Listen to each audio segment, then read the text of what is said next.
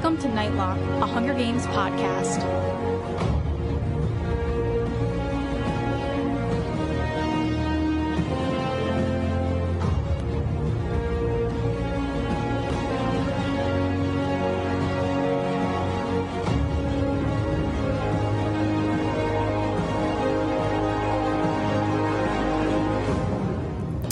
Hi, I'm Kira, and welcome to episode 52 of Nightlock Podcast, where we cover anything and everything related to the Hunger Games franchise through news stories, book analysis, fan fictions, related music, product reviews, as well as lots of other fun segments. So, as I announced a few months ago, we're changing things here up at Nightlock Podcast. We've had a few guest hosts on the show so far. Um, sadly, Matt and Mariah will no longer be permanent hosts of the show. However, you know, maybe they'll be back on again. We never know. Especially, you know, November time here. Um, so, enough of me talking to myself here. I have someone else joining us. I'd like to introduce a huge fan of the show and creator of Flickerman Fire. Welcome to the show, Hunter. Thanks. Uh, hi, guys. Uh, like Kira said, I'm Hunter. I live in Utah and love the mountains. Uh, I'm a huge Hunger Games fan. My favorite book in the series is Catching Fire, and my favorite character is Finnick Odair. And I don't like Gale, so, yep, that's me. I think we haven't had any hosts on the show that have liked Gale so far. I can't think Oh. of one. In my ranking, I'm not gonna lie, Gale is dead last. He's actually ranked below President Snow and Coin. Ooh, ouch. Yeah. Ah, Gale Yeah. doesn't have a lot of love. Mm-mm. Eh, poor Gale. I feel like I would have liked Gale more if Liam Hemsworth didn't play Gale, but I don't know.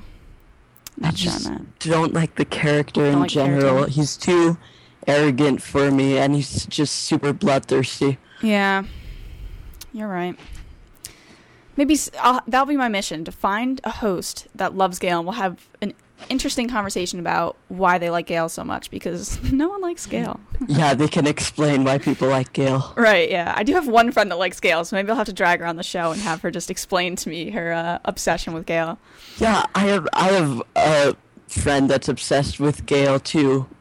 Uh, I don't know what's up, but they're they're also obsessed with Liam Hemsworth, so I'm not Ah, sure if that's that's probably a why. factor. But yeah. All right, well, on this episode, Hunter has a new and exciting game segment to play. And I don't know, I just have to say, Hunter came up with it, and I don't know why I never thought of this before. Um, you know, um, more than 50 episodes in, and it never occurred to me. Um, but it's going to be a really fun segment. I think it's going to be a new fan favorite. So you'll have to email in and let us know what you thought or what you will think. Don't know how to put that. Um, Yeah, about the segment.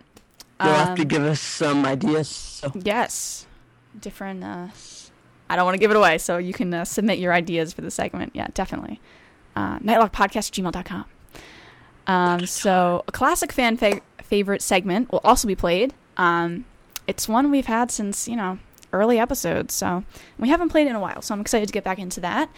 Uh, we're also discussing Catching Fire chapters 25 and 26, so we're almost done. Uh, we got one chapter left after this episode. Um, then we'll be all set for the movie. Um, woohoo! yeah, it should be awesome. Um, so, chapter 26 is arguably the most action packed chapter of them all. That's, you know, executing the master plan.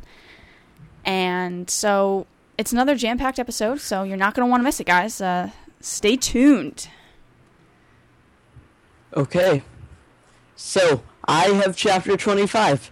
Yes. And And, this- it's through the eyes of Katniss Oh, yeah. Everdeen.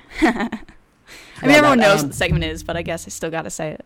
hmm So the chapter starts with Katniss waking up, and she remembers last night. Uh, to refresh the last chapter, Katniss and Peeta were on the beach, and they were making out and all that fun fun stuff. So she says that this is pointless because if she's lucky, she'll be dead in a day because she'll have uh, eliminated the tributes because she's not planning on living.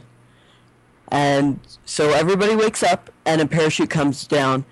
And again, they receive 24 District 3 rolls. And Kira, what were your thoughts on this when you were first reading it? Did you think anything of it? I thought that the number 24 had to do with something that I knew it was significant. I just didn't know what it was significant for because, you know, I, I kind of catch on to things slow when I read books. Like, I'll say to someone, like, oh, I think this is happening. And they're like, what chapter are you on? And they're like, yeah, you should have known that like five chapters ago. So I'm a little slow when it comes to these things.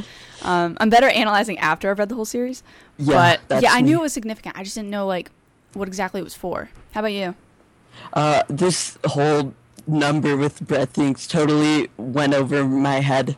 I, I was just like, oh, they're getting bread. Cool. Yeah. So And I thought it might be anyways, significant- take Uh, I thought it might be significant, like that it came from District Three. Um, and does I don't think that ends up being very significant, right? Uh, actually, it does. Um, I can't remember. Uh, it's revealed in, I guess, the twenty seventh chapter. Uh, Hmm. It's that's the code. That's was. I, I can't remember. It was something to do with how many like hours until uh, they were gonna break them out until the games. So I think it was like the repeating number. Uh, so it was 24 from District 3 and 24 from District 3 again. Right. Okay. So something to do with the numbers. yeah, I was thinking like District Three because that's where Beetee's from, right? So. Mhm. I was thinking, oh, like maybe this is directed towards him that he needs to pay attention. Oh, it's from my district, so this is a message Oh, for me. actually, I think you're right. I think Oh, this was the signal for him that his time to do the thing with the wire was now. oh, okay, like soon, like 24 hours, like start doing it. Yeah. Um, yeah, that makes sense.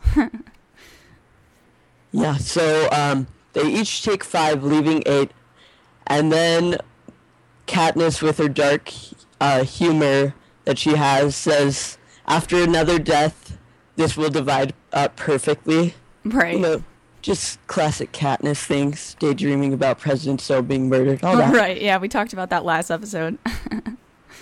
And um, so she then considers how long they can keep up this alliance with the other tributes, and she's uh, confused on if they're actually protecting Peeta or it was just circumstantial hmm and all of that. And then there's this great line, and it says, "quote Wait, there's no ifs about it. I don't understand what's going on." End quote. And so I didn't go into as much detail, but Suzanne Collins spends like about a page talking about Katniss's confusion on what's going on, hmm only to come to the assumption that she doesn't know what's going on. Right. Yeah. Typical Katniss. Yeah. So Katniss uh, sits next to Peeta and eats rolls. She says that it's hard to look at him after last night. This really bugged me. So I love Suzanne Collins. She's like she's my favorite author, but she does this thing to us. She like toys with us with Katniss. She'll like take a step forward with Katniss and Peeta, and then she'll like have Katniss think or say something that like totally undoes it. Yeah, like, Like- ruins the moment. Yeah, Or like, you like- know, the relationship. Exactly. Like they just had that kiss, and when I was reading it, I was like, "Yay! Finally, an, a step forward." Only to realize the next page that she took a step back again. Right. We can only be in this like happy phase for a page until she yanks the rug under us. she won't let us be happy. Yeah, no. Susan Collins isn't isn't a, a happy writer. So That's true. Okay, so after they eat, Katniss pulls Peeta aside from the group, saying that she's going to teach him how to swim. Okay, first, this is just me being me. Uh, I thought you weren't supposed to swim after you eat. that is a myth. Is it? I don't remember where I read that, but I feel like I've heard that like a lot of places that, um, yeah, it's you're not gonna because I think like if what what the original um kind of saying was that if you eat, you should wait one hour so that you don't get like cramps in the water and then like drown. Yeah. But especially like if she's teaching him to swim, they're probably not even going that far out. So if, if you know they do get cramps from uh, eating so much, then they can just stand up. So you know, e- either way, I think it's fine. Well, g- good to know. Uh, s- anyway, so she they go into the shallows and she, he, uh, she shows him the basic strokes and he practices them. But she doesn't have him take off his flotation belt because she just wants to get him away to talk to him about the games. Wouldn't this be really obvious to the other tributes? That what she's keeping the flotation device on? Well, that she's not actually teaching him how to swim because one of the tributes could just look over and be like, "What are you doing, Katniss? Why is it still on?"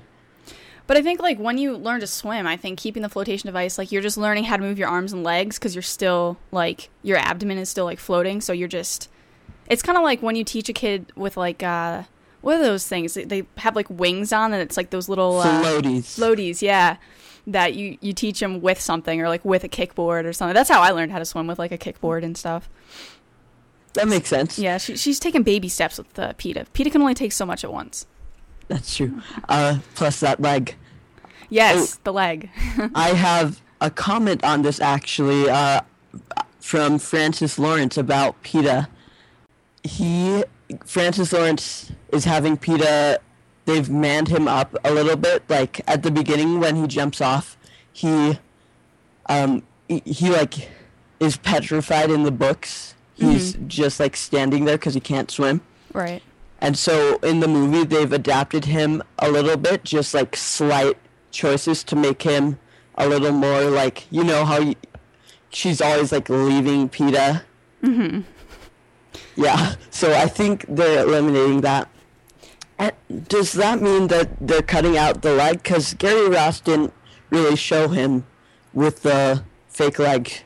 I believe they did cut that out because it's too hard to have him in all these running scenes, like Josh Hutcherson be running with a limp, and I think it just it kind of um it just cuts into like just the movie flowing, and then you've always got this like bum leg. So I think they've cut that out completely. Yeah, Yeah, I think that's smart. I think yeah, uh, people would get annoyed. They'd be like, come on, Peeta, hurry up. yeah. I think it works in the books because you're not visually seeing it, so it's like, oh yeah, Peeta's always running behind, Mm-hmm. and it's also kind of part of his character that he you know can't quite keep up with Katniss physically, and that's you know part of their kind of switching the stereotypical gender roles. But yeah, visually in the movie, it would just not work as well, and it, it would also be a lot of CGI that they'd have to you know uh, pay attention to, and they could do it, but it's not really worth all the time and trouble for it. So I think it's going to look better, you know, because we all want to see Josh running as fast as we can, you know. Yeah, I, I, that's one of the few things I regretted in Catching Fire, was just a little bit how Peeta was portrayed, Yeah. because um, I just thought of him as a bit, you know, stronger. While they're in the water, they find out that they can clean their uh, scales, as they say, off their skin from. What what attack was that from? Uh, was that from the fog that like kind of chemically burned them? Oh yeah, that's what it was from. Thanks. Mm-hmm. Yeah, no Um, problem. fr- from the the fog, and they say um, that it comes out like pink. They say it's the same pink as the sky. Hmm. I'm not sure how that will look visually. So their skin is a different color now. Yeah, it's like uh like fresh, if you know what I mean. Yeah, like kind of like new baby skin, kind of Yeah. like yeah. Yeah. Um, because yeah, their top layer skin was kind of like singed off and everything. Uh, well, not singed off because it wasn't really fire, but um, I think this is something else they're gonna take out of the movie that they'll probably like kind of get burned or something. But the ointment, I would think is as soon as they put it on in the movie, it would kind of like magically heal. Yeah. Um, because that would look cool visually. That it's like, oh, all of a sudden it, it heals, and then you have them looking like beautiful again. Because you know we are looking at them them in the movie, so they're gonna want to make all the tributes look attractive. Good old Hollywood. Yeah. Um, so Peeta or Katniss proposes to Peeta that they need to break away soon, and Peeta responds to her saying that as soon as Breno Barius, oh, that's I'm gonna call Brutus and Enobaria Breno Barius for this gi- episode. give them a little. Uh, what is that called? Like one, of- like those. A couple name? Yeah, couple name. Thank you. Yeah. Um, so he says they should wait until they're dead. And that kind of bugged me. Doesn't that seem at least to me, that seemed out of character for Peeta. What did you think? So he's saying that that's okay to have them, the two of them, go off alone. No, he's saying that they should. Uh, Katniss proposes that they should leave now, Right. and Peeta says that they should stay. And I get that they'll have two opposing forces, but I think Peeta is more logical, and I think he would want to go sooner because if once Brutus and or Brenobarius are dead, then they could just kill Katniss then because they didn't know about the plan to break them out. Right. Yeah, it, w- it would explain it clearly if Peeta knew, but he didn't. So, I don't know. I'm thinking though that until, because who do we have left at this point? Brenobarius, um, Uh, Chaff, Chaff, and is and then them. yeah, and then their gang. Yeah. I don't know. I feel like Peeta kind of senses people and kind of like understands them, and I feel like because of this, he he kind of has this sensation that everybody's protecting him, and if everyone's protecting him, then they're not. Katniss is kind of neutral in that equation, where they're not gonna like attack Katniss because then they know like Peeta would go on Katniss' side to like defend her. So I feel like he's sensing from other people, which is true, that everyone's protecting Peeta. So he just kind of has this gut feeling that he he and Katniss are safe in this group at the moment, and you know for because they can only think kind of like a couple hours in advance in these games. So I think you know for the time being, he feels like they're safe, um, and Peeta kind of has like these people skills and and you know not only speaking and being a good leader, but he's able to sense people and really understand them more than Katniss. So Katniss has more of the survival stuff, but Peeta kind of understands people more. So I think as much as Katniss wants to move away from the group, I think Peeta kind of has this gut feeling that it's like, no, we should stay. That's a good point. Well, well, it was a good thing that he went with his gut then. Yes, it is.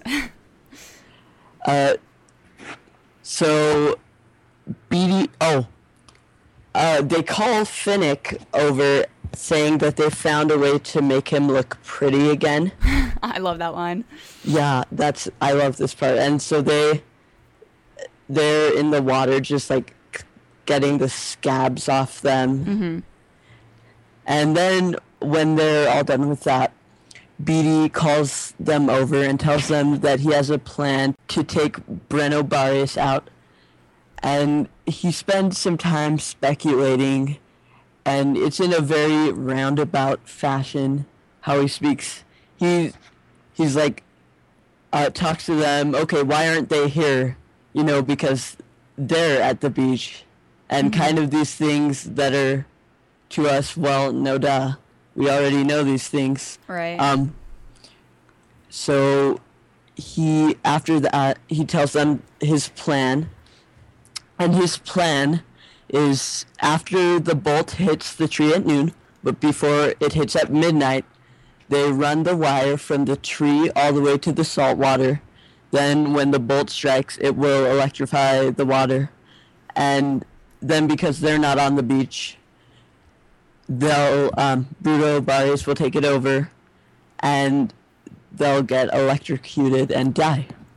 right. And then the, the gang is all that's left. hmm Except for Oh, Chaff, if he's yeah. included in this. We don't hear much about him. Yeah, and the group doesn't seem to be really targeting him. Yeah. Um, So, and I don't remember this. This could be a question that I should know, but is is the group in on protecting Chaff at this point, or is that what they're kind of thinking of? Because if they weren't, then I feel like Beetee would be targeting Chaff as well. That's a good question. I don't know where it is, but I think somewhere in the book it says um, all of the. Oh, duh, it's got to be the last chapter. Um, all of the districts that were involved with the plan, and I can't remember if Eleven was on it. I feel like it was because Haymitch told them to trust. Those were his suggestions. Where um, Chaff was on that list. Mm-hmm. So I think they were in on it. Yeah. Do you think Chaff was in on it? Yeah, I think he was. Yeah, and he kind of just keeps to himself these games, pretty much. Um, Yeah. I don't really see him. Yeah, he's kind of like, uh, oh, of course now I can't remember his name. He was also from District 11, um, from the last games. Oh, uh, oh my gosh, I'm blanking out now too. Thresh. Thresh. Yeah, except we see a little more of Thresh then. Yeah, especially like that run in where he's like this one time for the little girl Yeah. to Katniss and lets her go. Yeah. hmm So, uh, they then, um, Katniss says, well, how can we question this? We don't have knowledge of this being miners and fishermen and all of that. And so they're, they're asking him all of these questions. And then Johanna asks him, well, how do you know that it works? And Beetee says it's because he invented it. And we know th- uh, from Peeta that this is how he won his game. Beetee invented the wire, so and this is how he won his game. So that must have meant that he made this in the arena, right? Made the wire, or not sure what you mean. Because so um, he used the wire to win his games. Right, the original games he was in. Yep. Yeah, and when Johanna asked him how he knows if it works, he says because I invented it. Right. So doesn't that mean he made it while he was in the arena? Oh, I see what you mean. Um, I think when he says I invented it, he means like the method. Oh, okay. Yeah, because I I would believe that when he was in his original games, and we don't know when those games were, that we never learn that in the books, but he must have had a you know a wire was near the cornucopia just like these games, and he took that and then he rigged um, up this you know way of frying the other tributes to win. Um, and I think he's just pretty much repeating what he did in the other games. I mean, obviously he's using different things, but same overall general idea. That makes sense. Okay. Uh, so they travel to the lightning tree, and Johanna takes the lead because Katniss says that um, she, being Katniss, can do more damage with her bow and arrows than Johanna can with an axe. And I'm not sure if that's totally true. Yeah, that might no. just be my opinion. They're, I feel like they're pretty even. Yeah. I feel like it would be quicker with an axe, but I guess it makes up for it with the um, arrow because it goes faster. Well, I think if if Katniss is shooting the arrow, she could just shoot someone right through the head or through the heart and have it be done. Mhm. So it depends. But then again, Johanna could just throw her axe through someone's neck. So you know, I think it's about even. I mean, the arrow can shoot longer distance, but I think they both have their own ways of doing things. So. hmm And after a bit, they uh, Finnick suggests that Katniss leads because she can, you know, she says she can hear the force field. right. But Beetee, of course, knows that this is incorrect because he was the one that told her about the chink in the uh, force field, but he just goes along with it. Yep. hmm And so they arrive at the tree, and Beetee's just like measuring it, playing around with it. And at one point, he snaps off a twig and throws it at the force field, and it bounces back, and it's uh, kind of glowing. And then after a minute, it returns to its original color. And Beetee says, "Well, that explains a lot." And they're kind of chuckling because it doesn't explain anything to Right. anyone. He's just talking Beetee. to himself. He's too smart for all of them. Yeah. I hope they include like this kind of little bit of maybe not these lines, but just that thing where Beetee is like, you know, learning things. He's like, oh, that makes sense, and this and that, and everyone else just kind of looks at each other. Like, I feel like that would portray really well in the film. Yeah, I think that would look uh very good. All right, so um they hear clicking in the 11 o'clock section. Okay, she describes it as it swells when at the presence of humans, which is kind of creepy. A And little bit. yeah, but their tracker or there's some mutt Right.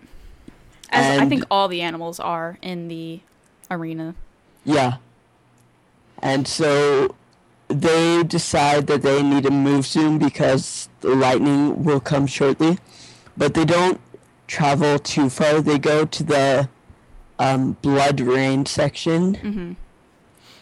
What hour was that in? Because it didn't mention that then. Ooh, Do you know? I have it in my notes. I have to find it. It's in a previous chapter. I wrote out like what the ones we knew about, and let's see. It's in chapter twenty-three. I wrote it in. And it should be around here. Um, so blood rain was between one and two o'clock. So if they're around twelve, then it's not too far off. Cool. Perfect. So, um, Beetee has Katniss climb into a tree and watch the lightning storm, and she describes it as being super magnificent. And then she tells Beetee about it, and she says it's not very scientific, but uh, he's fine with her description. And mm. they decide to have.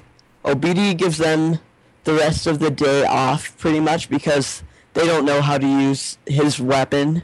Right, they're all kind of useless to him. Yeah. And so they decide to have a picnic of a sort. Okay, I have another question. So mm-hmm. they went to the blood rain section.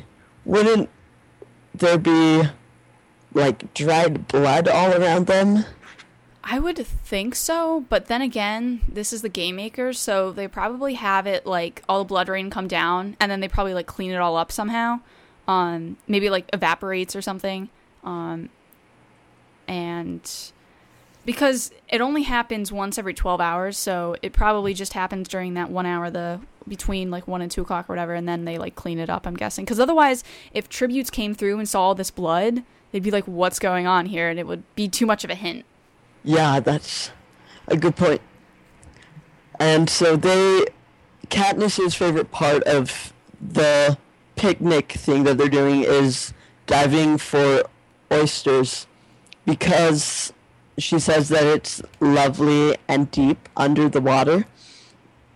And while they're doing this, um, we hear Peeta laugh, and we find that he has found a pearl in an oyster. And this next line is probably like my favorite one in the book. It's so Wow. comical. So he says, "quote You know, if you put enough pressure on coal." It turns to pearls, Peeta says earnestly. No, it doesn't, says Finnick dismissively, end quote. And in the last games, I really wish they kept the sign because in, in the Hunger Games, because this would be so great. Um, Effie introduces uh, like them to the her idea for their costumes has to do with pearls Mm-hmm. because she thinks that when you put coal under a lot of pressure, it turns to pearls. Yeah. I thought that was diamonds for some reason. I don't know It, if it that's... is. Oh, it is diamonds. That's why. It's just Effie being Effie. Right. Okay. Yeah. That's funny, yo. It would have been like kind of a throwback to the other movies. I like when they Yeah. do that, where they reference other movies, and like real fans are like, "Ha I get that." Yeah, that would have been good. And alright, so I'm certainly beyond over speculating here, but As we always do. yeah. Um, so I had an idea when I was reading this. I was like, so I was thinking about the different rocks, um, the, specifically the pearl, and I thought, oh my gosh, Finnick is like a pearl.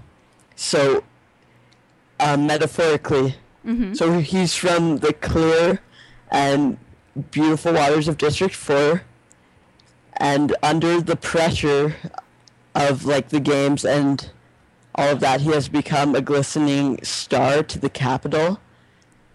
And to the Capitol, he's flawless like a pearl. And pearls are used for jewelry, and the Capitol wears jewelry, obviously. Right. Yeah. Nobody else gets to wear jewelry. Only the Capitol. if if they have it. Right. Um, so Katniss and Peeta, obviously they're like coal, but Katniss is still cool. She with her spark, she like sparked the revolution. And Peeta, I think, is more like a diamond. Like he moved, uh, you know, after the coal. Um, Yeah, he's more of like uh, the transition after it. yeah, Yeah. yeah. He's like the golden boy, and he can move everyone. Yeah, And and Katniss is just like still. She kind of, she kind of keeps the revolution like fueled, like kind of like does, like keeps a fire fueled, and Peeta's more like like see like the uh like the diamond that everyone kind of like values. Where Katniss is kind of like, yeah, you just keep things stirring. Yeah. So, th- those were my thoughts on that. Um, and we, if we go back, excuse me, going back to the chapter, um, Peeta looks at Katniss and sees her expression, and he asks her. He says that locket didn't work, did it? And Katniss lies to him and says that it did, even though we know that it didn't. So Right. that's my chapter. And Kira, oh, do you have any comments? Yes, good job. Great analysis, and you definitely have much more discussion questions than I do. I it, my chapter is just action packed because it's the plan being executed, so there's not a lot of things to like kind of analyze. It's more like, wow, it's all going on. Yeah. Um, so definitely more uh, richer discussion for your chapter, definitely. Thanks. So awesome job. So we move on to the anthem playing, and so the uh, the whole gang goes um, back to the lightning tree to kind of set everything up to execute their plan, and Beetee wants Katniss and uh, Johanna to bring um, the coil, like with the uh, wire, down through the jungle and then drop it deep in the water, just like Hunter explained before that, you know, they want it to fry the other tributes. And so this means that Peeta and Katniss have to be separated. So, you know, both of them aren't really a big fan of it. Obviously, Peeta's a little more um, upset about it than Katniss. Um, and Katniss is kind of just reassuring him, like, oh, I'll be fine, I'll be right back, not a big deal. Okay, I have um, a comment on this. Mhm. So, do you think that they had it planned in advance that they're going to break out like this?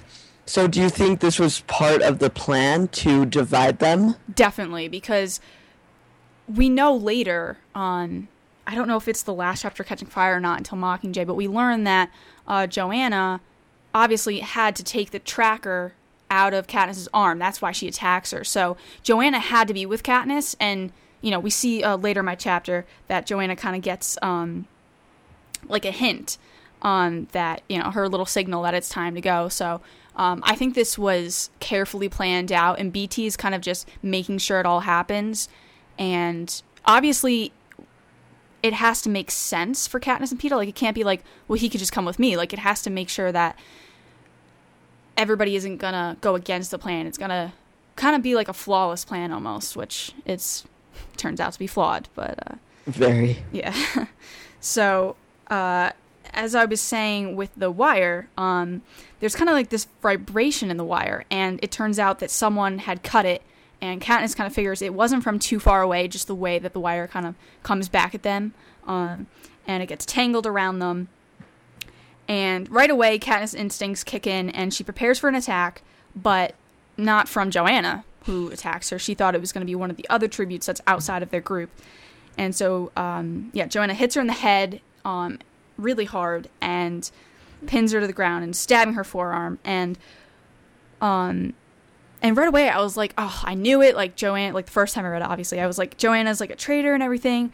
But as soon as she says "stay down," you know something's up because she can't. Like, obviously, she's not trying to attack her. She's somehow protecting her, but Katniss just doesn't understand like how yet. Yeah, like what was going through my mind when I was reading this for the first time, I was just so fixed on uh, Katniss keeping Peeta safe that I didn't even like uh, think about Johanna saying that. I was just like, I don't care, you suck, Johanna. Just let Katniss live, and I was just freaking out. Yeah. Yeah, Johanna's like an interesting character because she's so tough and like, you know, as we learned in the Jabberjay chapter before, it's like, you know, oh, there's no one I care about left and, you know, there's no one I love and but I think she's a very interesting character just because she's so like I want I want to say something more than strong, but she's she's so strong. She's layered. She's what? She's layered. Yes, There- very a lot of different. and she has like all these shells on her but you know when it comes when you break all those through you know she is like not weak but she's vulnerable kind of thing Yeah. Um, so i think that would be interesting when we uh, go through mockingjay just kind of looking at all that because mockingjay is much more characters than anything else um, I, I liked her a lot better in Mockingjay. you liked her better in there Yeah, I Yeah. I didn't like Johanna very much in this one. I just thought she was too snarky, but yeah she's a little too full of herself in this book yeah. a little too into herself. Um, so Brutus and Enobaria uh, see the fight, and they kind of just leave the scene because they figure, oh, like Katniss is gonna si- die, and one of them even says that. Um, so right now, Katniss is kind of just analyzing everything, just like we are. And uh, Finnick, she's thinking, oh, maybe like Finnick and Johanna are in a secret alliance, and like all these theories are running through her head. And then once again, she like remembers Peeta, always in the back of her mind during these uh, things. And so she's worried about him and kind of like wants to get to him. And um, then she uh, vomits up her, you know, wonderful meal from before from your chapter. Lovely. Uh, Katniss, at this point, I'm just. She's just proving herself again. Like, she's just been beat, and she's. Her brain is still, like, traveling, like, 200 miles per hour. So I love that element about her. Yeah, and even if she's she's like she's so lightheaded now, and she gets even more lightheaded throughout the chapter that she's still operating like just survival, and she's still in that mode. And you know, it's like even like she's taken a, a the moss to make a bandage on her arm to like stop the Yeah. blood flow, and like you know, I think most of us would just slump in a corner and die. You know. Yeah, that would be me. Yeah, me too. I, I would try and think of something, but I'd probably just be so out of it I wouldn't think of anything. um. So yeah. So she's worrying about Peeta, and she says, "Peeta, my dying wish, my promise to keep him alive." So, as we keep saying throughout this book, the roles are reversed. You know, Peeta was protecting Katniss in the first book, and now Katniss is protecting Peeta. Um. So now Katniss is kind of thinking, well, maybe Johanna acted alone, and she's like, ah, maybe not. She's going back to the um, theory of the secret alliance between her and Finnick. So Katniss thinks, oh, you know what? I can't trust Finnick anymore because they're probably together and everything.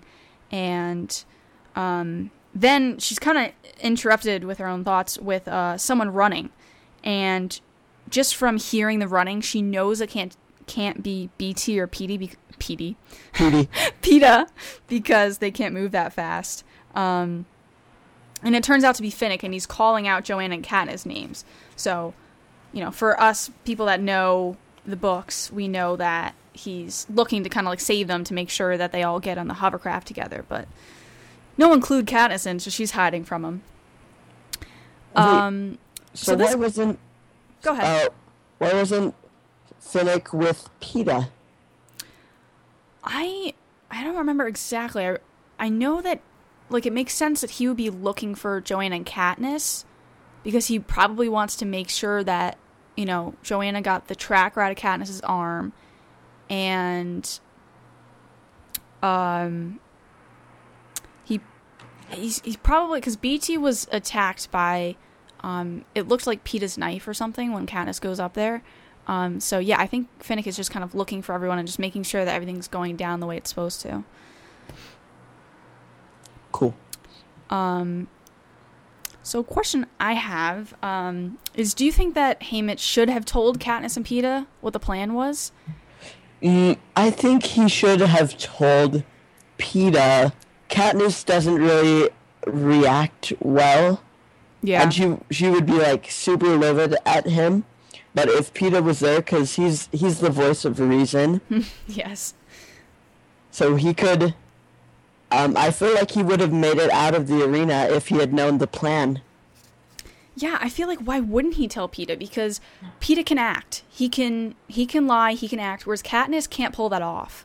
So it makes sense to not tell Katniss. And Katniss has the survival skills to get her through, but Peeta doesn't have that. So I feel like Haymitch really should have told him, and I don't see where it would have backfired on him. Um, it just seems like something's missing there, you know, that Yeah. Haymitch definitely should have told him.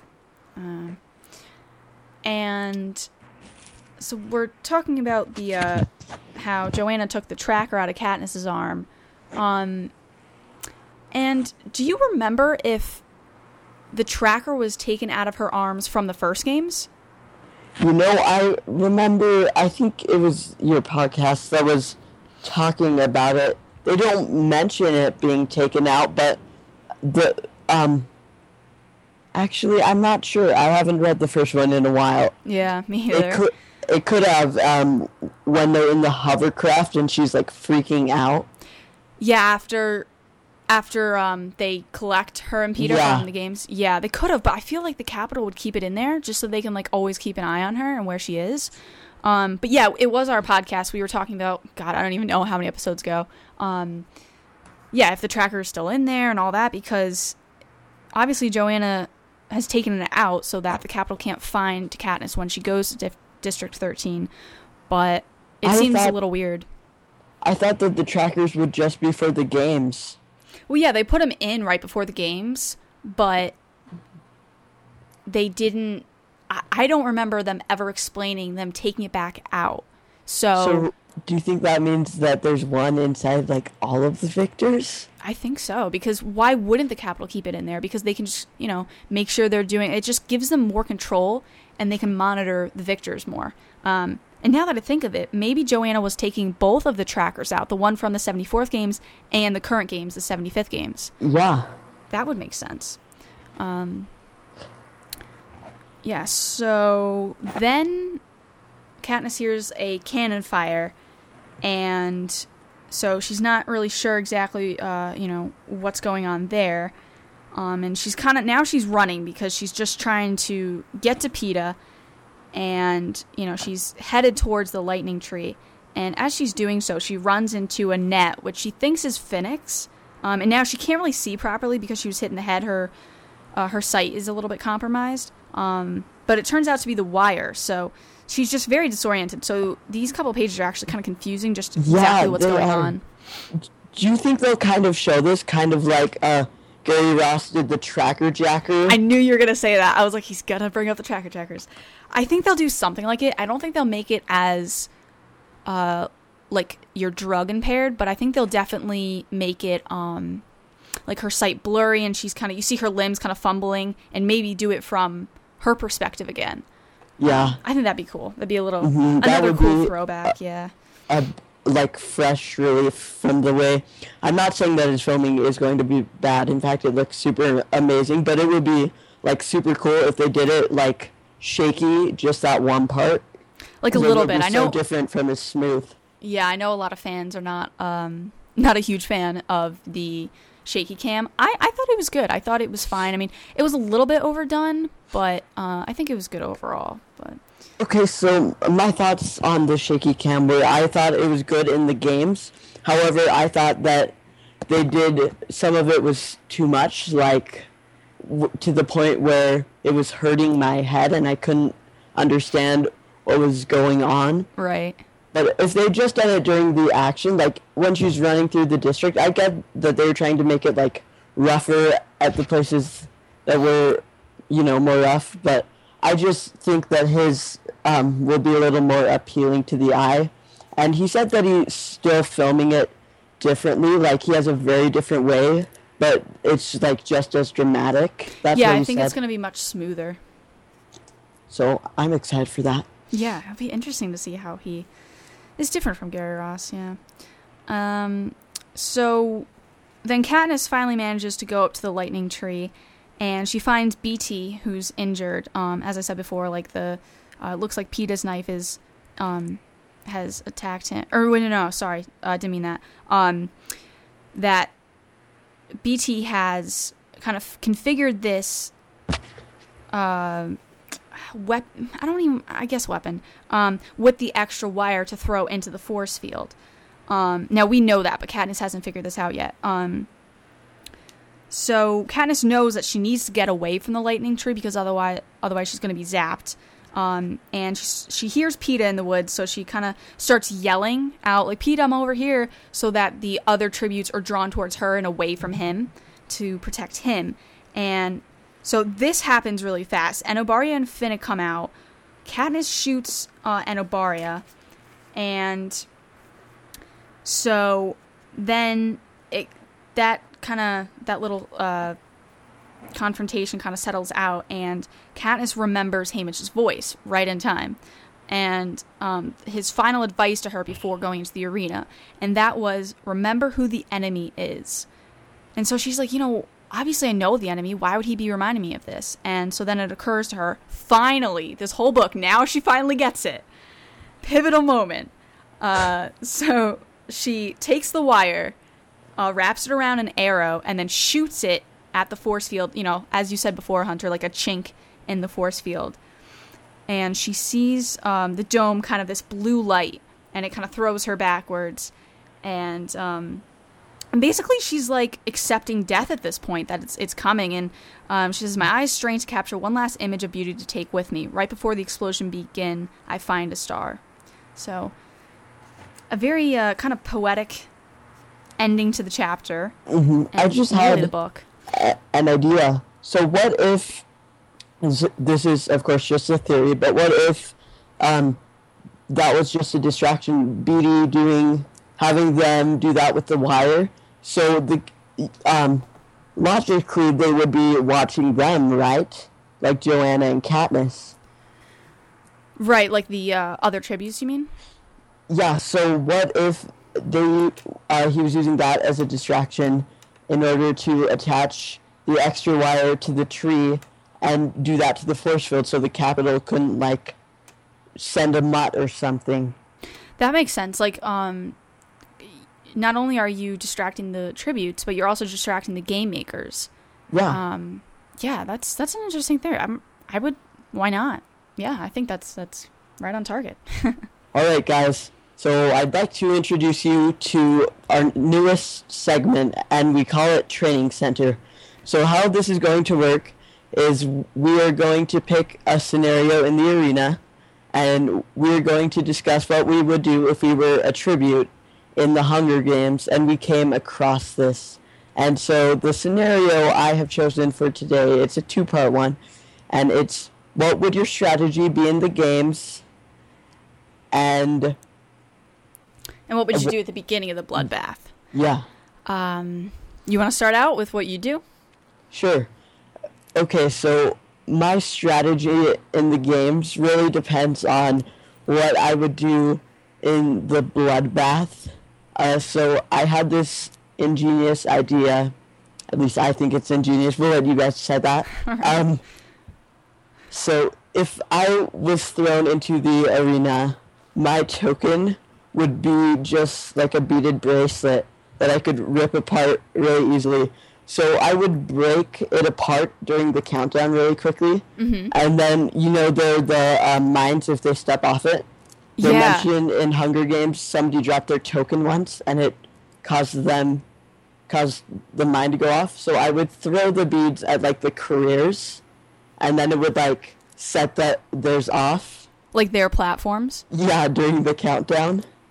Now would you be able to throw outside of it i feel like there's almost like a force field um like around you kind of surrounding you like a cylinder kind of thing so i wonder if you'd be able to throw outside of it I don't think there is because they say that you can step off. That's true. Yeah, that that's a good plan. And then you just take out like five five career yeah, I'd be like, let's see who's most dangerous, and then I would just, you know, try to survive the rest of the games. Right. That's an interesting way to do it. I would probably kind of similar to Katniss, like look at what's around the cornucopia and see if there's anything valuable close to me, like not too far in. And whatever the most valuable thing was closest to me, I would kind of just grab that and go. Um, and then I'd probably try and put as much distance between myself and other tributes. Um, and I'll probably I'd probably like kind of keep to myself during the games. Like I probably wouldn't. Um, I'd probably be kind of similar to Foxface in that way that I would try not to have a lot of confrontation and see if I could have a couple different um, like a couple different like allies or like one maybe that I could really trust. Um, I'd probably die anyway though, so I don't know. I'd try. Yeah, I probably would die if the game makers didn't blow me up during my uh, throwing Right. during your little stunt. Yeah. Yeah. Uh, for the other tributes, if they did blow me up, at least I would have taken out some major ones, hopefully. So, Right. That that that's an interesting way to do it. Yeah. And I wonder if they'd let you bring. They'd probably let you bring a bracelet in. yeah, they, uh, if it was just like a, a beaded bracelet, Yeah. nothing And, and the more beads, the better. If you had like 50 beads, you could just take out all the tributes and then you Yeah. win. I just Shortest have to be games ever. Not to drop them and blow myself up. Right. You'd have to be mindful of that. Yeah.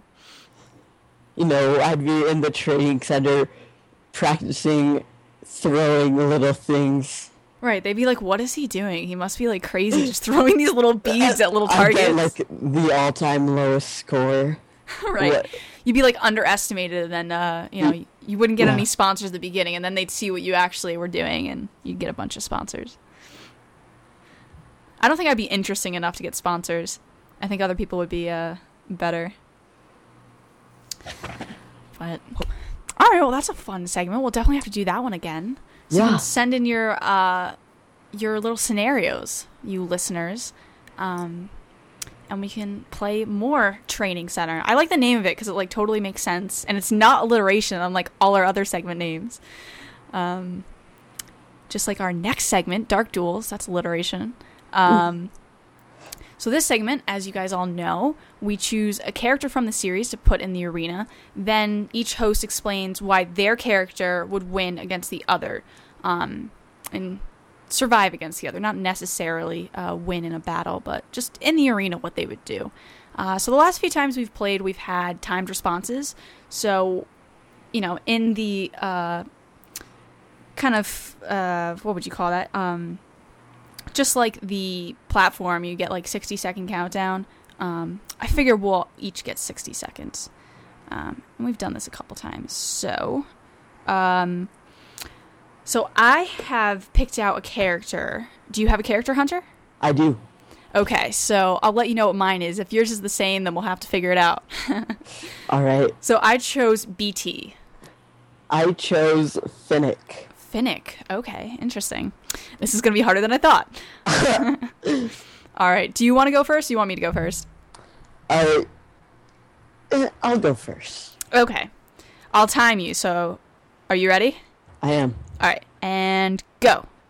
All right. So Finnick would win because he's a career. He's from District 4. He has all of this experience with a Trident, and he would get sponsors like in his game so easily. Um, he's skilled in all sorts of combat, and he's super fit. And so the the Capitol loves him already. So, and Beetee's an old man. So He is. You still have 30 seconds if you want to Oh. take it. um, Finnick is cooler than Beetee. The He's end. more attractive. He could distract people with his good looks. Yeah, that too. Any last remarks? You've got 13 seconds. Wow. Um, I know it's longer than you think, right? yeah. Finnick would win. The end. All Are we- and you're out of time. Are we doing rebuttals? Yeah, we could do a little. uh We could say like uh We used to do 30 second, but that's kind of long. We'll do like a 15 second little rebuttals. Cool. Okay. And I'll time myself. Hopefully, you trust me. All right, and I'm gonna tell myself to go. Okay, so Beetee would win because he, in my eyes, is the winner of both games. His original games, as we talked about before, with the wire and him setting up that whole invention to not only knock out a few victors or a few tributes, but a whole mess of them. Um, and I think he's the winner of these games because he is the one that got them out of the arena, and it was his plan and invention, and he followed through with it. Um, so yeah, he's the mastermind behind the escape. Um, his technology knowledge can uh, eliminate all the tributes in one blow, just like his original games. He can gain trust easily. Uh, Wiress is a good example of this. That they've had a long time, um, good relationship, and he's just a trust trustable guy. Uh, I'm not sure if that's a word, but anyway, um, he's a survivor, and he, you know, even though he was like unconscious during most of the games, he still survived. Uh, he got himself out of there to go to District 12 or 13, and even though he's older, that just gives him more experience, and he is wise. With one second to spare, and I'm done. Okay. Impressive. I've had a little bit of practice. All right, so you can have a, uh, a 15 second rebuttal, and then I'll have one, and uh, we'll let you listeners. Uh, well, we'll change things up. We'll have you guys email in who you think won, and we'll uh, talk about it on future episodes. Uh, so, are you ready for your rebuttal? Yes. Okay, ready, set, go.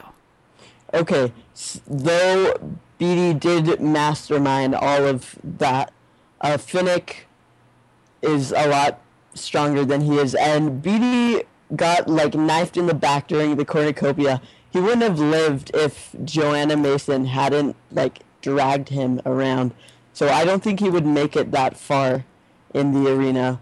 Whereas Finnick is younger and he has the he's fitter or more fit and he has the know-how to do that. So And time's up. Perfect. yes. Ooh, all right. How am I going to follow this up? Uh, let me think a minute. Hmm. Man, I think you have this one won. I don't even know what to say. Yes. All right. Um, I'll just say something quick that um, although Finnick is uh, very physically fit, um, Beetee was the leader of the group, and uh, you, f- you physically can only take over a couple people at a time, whereas Beetee can use his knowledge to take out um, all the other tributes in the game. So he has um, a kind of uh, mass approach to things that is very effective. All right, well, that was a good segment. That was a good little uh, little argument, little duel we had going on there. Um, so as I said, you guys can email in um, who you think won the games. Um, our little duel here. Um, so again, Kira, me, had Beetee, and Hunter had Finnick.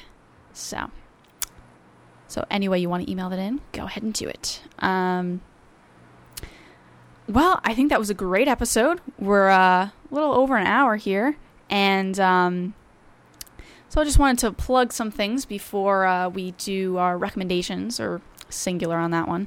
Um, so I started working for a social media company a few months ago. Um, well, more than a few months ago by now. Um, so if you're interested in any social media guidance, I'd be happy to help you out. Uh, just email in at nightlockpodcast@gmail.com. Obviously, that's not my email, but that's the one you guys know. So uh, yeah, I can give you some tips or uh, whatever you need. Um, but you can also email us with Hunger Games related things. That's always good. Um, you know, anything on this episode, previous ones, um, something about the upcoming movie, uh, any of that stuff is good. You can like us on Facebook. That's facebook.com slash Nightlock Podcasts. You can follow us on Twitter at NightlockPod, P-O-D. P-O-D. You can follow me on Twitter at Kira Dineen, K-I-R-A-D-I-N-E-E-N. Um, do you want to plug your uh, Twitter handle? I don't actually think I have a Oh, Twitter handle right That's now. right. I was like, wait, why didn't I put Hunter's Twitter handle in here? And then I was like, oh, wait, yeah, that's right. Um, Probably should get one of those. It's, I love Twitter. It's it's definitely my favorite social media site, as you guys can probably tell, because I'm much more active on the Twitter. Um, but I'll let you plug something in a bit. Let me just wrap this up. So you can subscribe to us on iTunes also, and while you're on there, please write us a review. I always like when we get new ones. It just makes my day, makes me very happy. And you guys want to make me happy, right? You know, so go write me a review. Um, so all those links are somewhere on our website. Most of them in the sidebar on the right nightlockpodcast.com. So make sure you go check it out. And as I usually say to wrap up my own plugs, if you have trouble keeping up with all of everything I just told you, you can subscribe to our email alerts when we make announcements, uh, major announcements, or release new episodes. Pretty much any new update on the uh, main part of our website, you'll be updated to. So you can sign up in the side- sidebar of our website, nightlockpodcast.com. So I wanted to give Hunter a chance to um, plug his website. Okay, so like you said, I have a Hunger Games website, and it is flickerman-fire.webs.com. And so basically, what I do on my site is once members sign up, I reap them into districts, and they earn points by answering Hunger Games trivia. And the tribute by the end of the game with the most points wins an awesome Hunger Games prize. Uh, the victor of my last game lived locally, so we had a Panem feast uh, using recipes from the Hunger Games cookbook, Which we Which talked was- about in the show, so we're Yeah. right back in.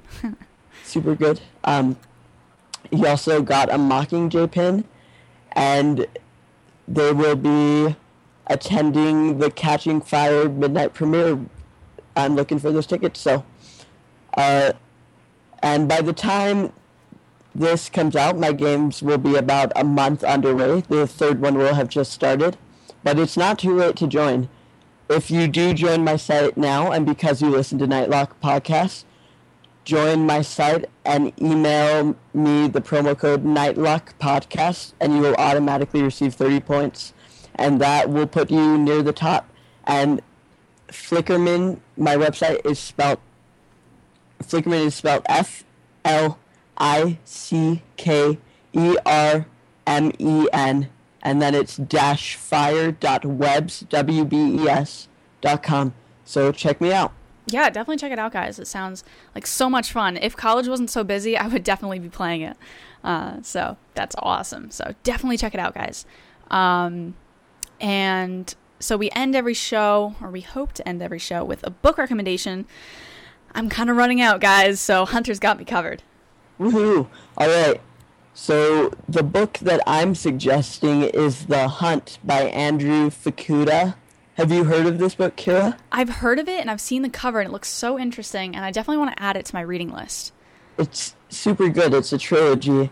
Um, it's a lot like The Hunger Games. You know, my my genre is so wide. Hunger Games and Hunger Games related books. Um, Hunger Games, The Hunger. You you really like being hungry, don't you? Um, I'm sorry, that was so corny. You're good. So, uh, and so the first thing it says is don't sweat, don't laugh, don't draw attention to yourself, and most of all, whatever you do, don't fall in love with one of them. And that's a quote from the book. So basically, what it's about is it's about this boy named Gene, and he's different from everyone else. And this is a post apocalyptic book. Um, you've I'm sure you've heard of the zombie apocalypse. This one is a vampire apocalypse. So Oh, there are like only a few, like a handful of humans left, and so he lives with the vampires and has to blend in with this society. And there's this thing called the hunt, which is a lot like the Hunger Games, and they hunt. Um, I believe they call them hepers, which is um, what, what we call ourselves humans. Um, And so they like breed humans at this facility, and then they release them during the hunt.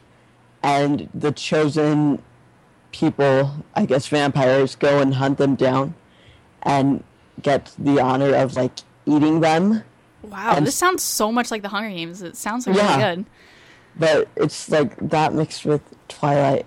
Right, I was gonna say it, but I didn't didn't know if it was really like Twilight-ish, so I didn't want to step on anyone's Yeah. toes because we've gotten a few emails saying stop talking about Twilight. So So it, it's for those of you that don't like Twilight, it's um in like Twilight in the sense that you know it's about vampires, but right, not too extremely similar. Anyways, so he's chosen for that, and he has to um, fit into that without revealing who he is, and he has to like possibly feed on his own kind, and so it's really interesting. And again, that's The Hunt by Andrew Fukuda. So check it out. Yeah, definitely. It sounds like a good read. Um, I'll read it one of these days. My my reading list is so long. I should just start recommending books that I want to read at this point. Um, yeah, so that's our show for today, guys. Uh, again, you can email us in with uh, comments, questions, ideas, concerns, all that good stuff. Review us on iTunes, all the stuff I mentioned.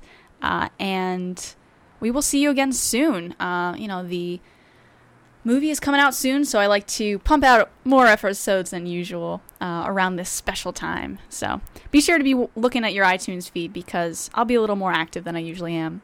So thanks for being on the show, Hunter. It was great, and uh, we look forward to having more episodes soon. Yeah, it's fun to be here. Bye, guys. Bye.